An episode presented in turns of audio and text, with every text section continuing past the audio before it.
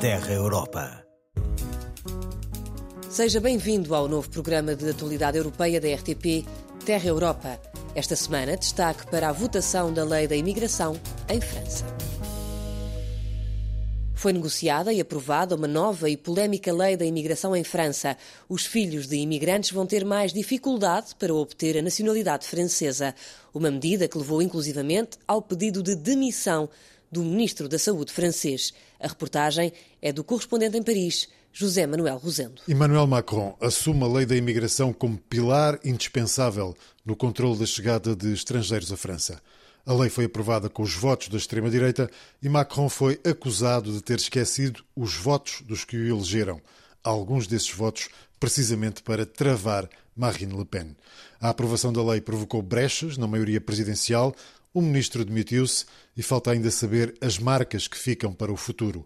O presidente francês demarca-se da extrema-direita e defende a lei. Les flux, c'est-à-dire les arrivées os fluxos, isto é, as chegadas clandestinas de pessoas que chegam de forma irregular ao nosso território, e isto porque nós não somos eficazes.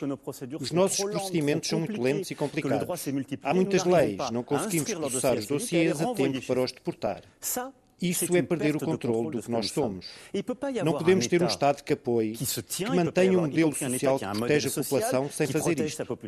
Este é o primeiro objetivo. O segundo objetivo é uma melhor integração na aprendizagem da língua e no mercado de trabalho. As virtudes da lei, segundo Macron. Ainda assim, o presidente francês admite discordar de alguns aspectos, como, por exemplo, a exigência de caução aos estrangeiros que queiram estudar em França. A esquerda acusa Macron de romper com os valores republicanos e alinhar com a chamada preferência nacional, ou seja, franceses primeiro, em detrimento dos estrangeiros. Marine Le Pen, a líder parlamentar do Rassemblement Nacional, reclamou vitória. En tout cas, euh, sur le concept de priorité nationale. Euh, Do ponto de vista da prioridade nacional, há sem euh, dúvida uma vitória das nossas ideias. Não vejo como é que amanhã a maioria nos poderá criticar por defendermos a prioridade nacional, pois compreendem a ideia de que ela pode ser aplicada. Eles aplicam no mínimo, mas em princípio este conceito é validado. mas sur le principe, eh bien, ce concept est validé et évidemment je ne peux que m'en réjouir.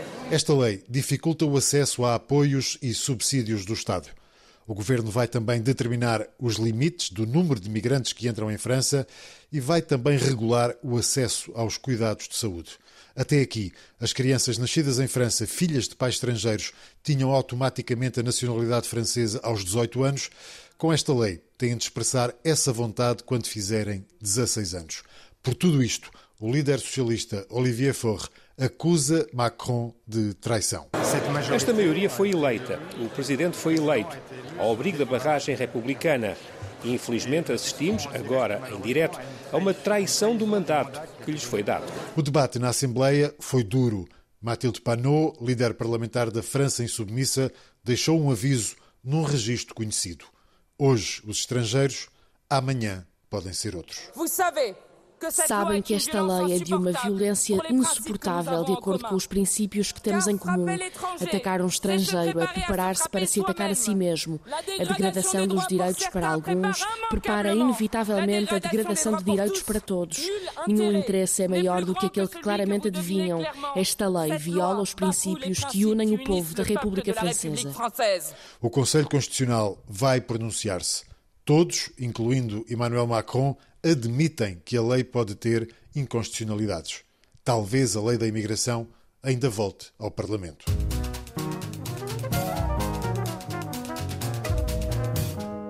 Esta semana, no Dicionário Europeu, vamos conhecer a diferença entre os termos asilo e migração.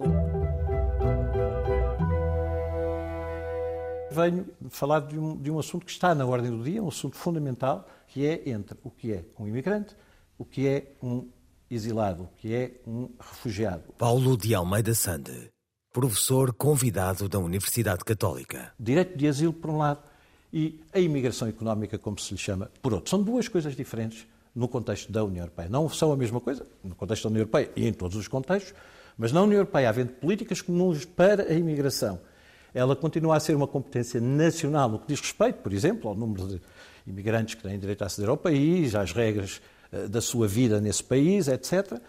Uh, depois, o, a passagem nas fronteiras externas e, e, tudo o que diz respeito depois à sua vida no mercado interno, no espaço europeu, no espaço interno europeu, é regulado pelo direito europeu, artigo 77 do Tratado da União Europeia. Uh, no caso, da, no caso do, do, direito de asilo, é um direito tutelado desde logo pelo direito internacional, em particular pelas conhecidas Convenções de Genebra e depois pelo Protocolo Adicional de 1967, 51-67, e a União Europeia tem o seu próprio sistema de asilo, que está, aliás, em revisão. Revisão para quê? Para tornar mais ágeis os processos de uh, autorização, de acesso, portanto, reconhecimento de quem é um verdadeiro refugiado, e, em segundo lugar, para também tornar, no caso em que não o sejam, mais rápidos os processos administrativos, se lhe quisermos chamar assim, de regresso ao seu país. Portanto, é todo um processo, são duas coisas muito diferentes e, como tal, devem ser encaradas.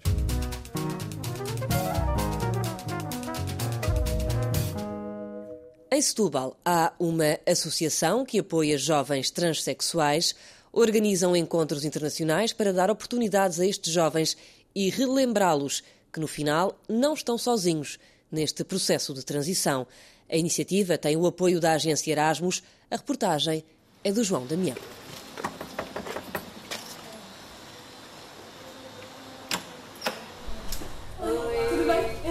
As portas da Associação Faísca Voadora em Setúbal abrem-se para Sebastião Fonseca, um dos jovens transexuais apoiados pela organização fundada em 2018. Quando descobri a Faísca e, vi que era cá em Setúbal, eu fiquei, uau, wow, afinal está alguma coisa a acontecer cá. Estava no nono ano quando pedi aos meus amigos para me chamarem por Sebastião e para usarem pronomes masculinos, que foi os meus primeiros passos. Do outro lado da porta está Morgane Masterman, uma francesa que chegou a Portugal há 13 anos.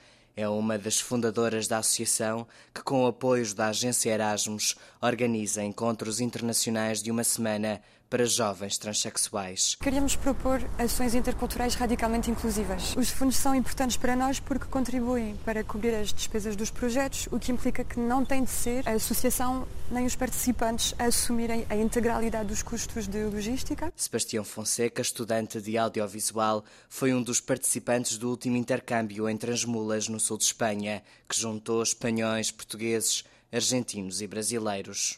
Ajuda-me a sentir-me melhor comigo mesmo. Porque às vezes temos a tendência de nos isolarmos e quando não temos outras pessoas parecidas connosco, pensamos que estamos sozinhos. Também Diri Tomás participa nas atividades culturais organizadas pela Faísca Voadora e fez parte do último grupo que viajou até Espanha em agosto. É muito tempo a viver com uma cara que não é tua, a serem chamado por um nome que não é teu. Uma porta aberta às vezes é o último nó da corda no nosso pescoço que nós precisamos desapertar para, para nos libertarmos. Na margem sul, as portas da Faísca Voadora continuam abertas à diferença com a ajuda da agência Erasmus. Termina aqui mais um Terra Europa com coordenação de Rebeca Abcacis e Miguel van der Kellen, apoio técnico de João Caldeirinha e apresentação de Maria Nobre. Siga-nos nas redes sociais em RTP Europa e regresse connosco na próxima semana.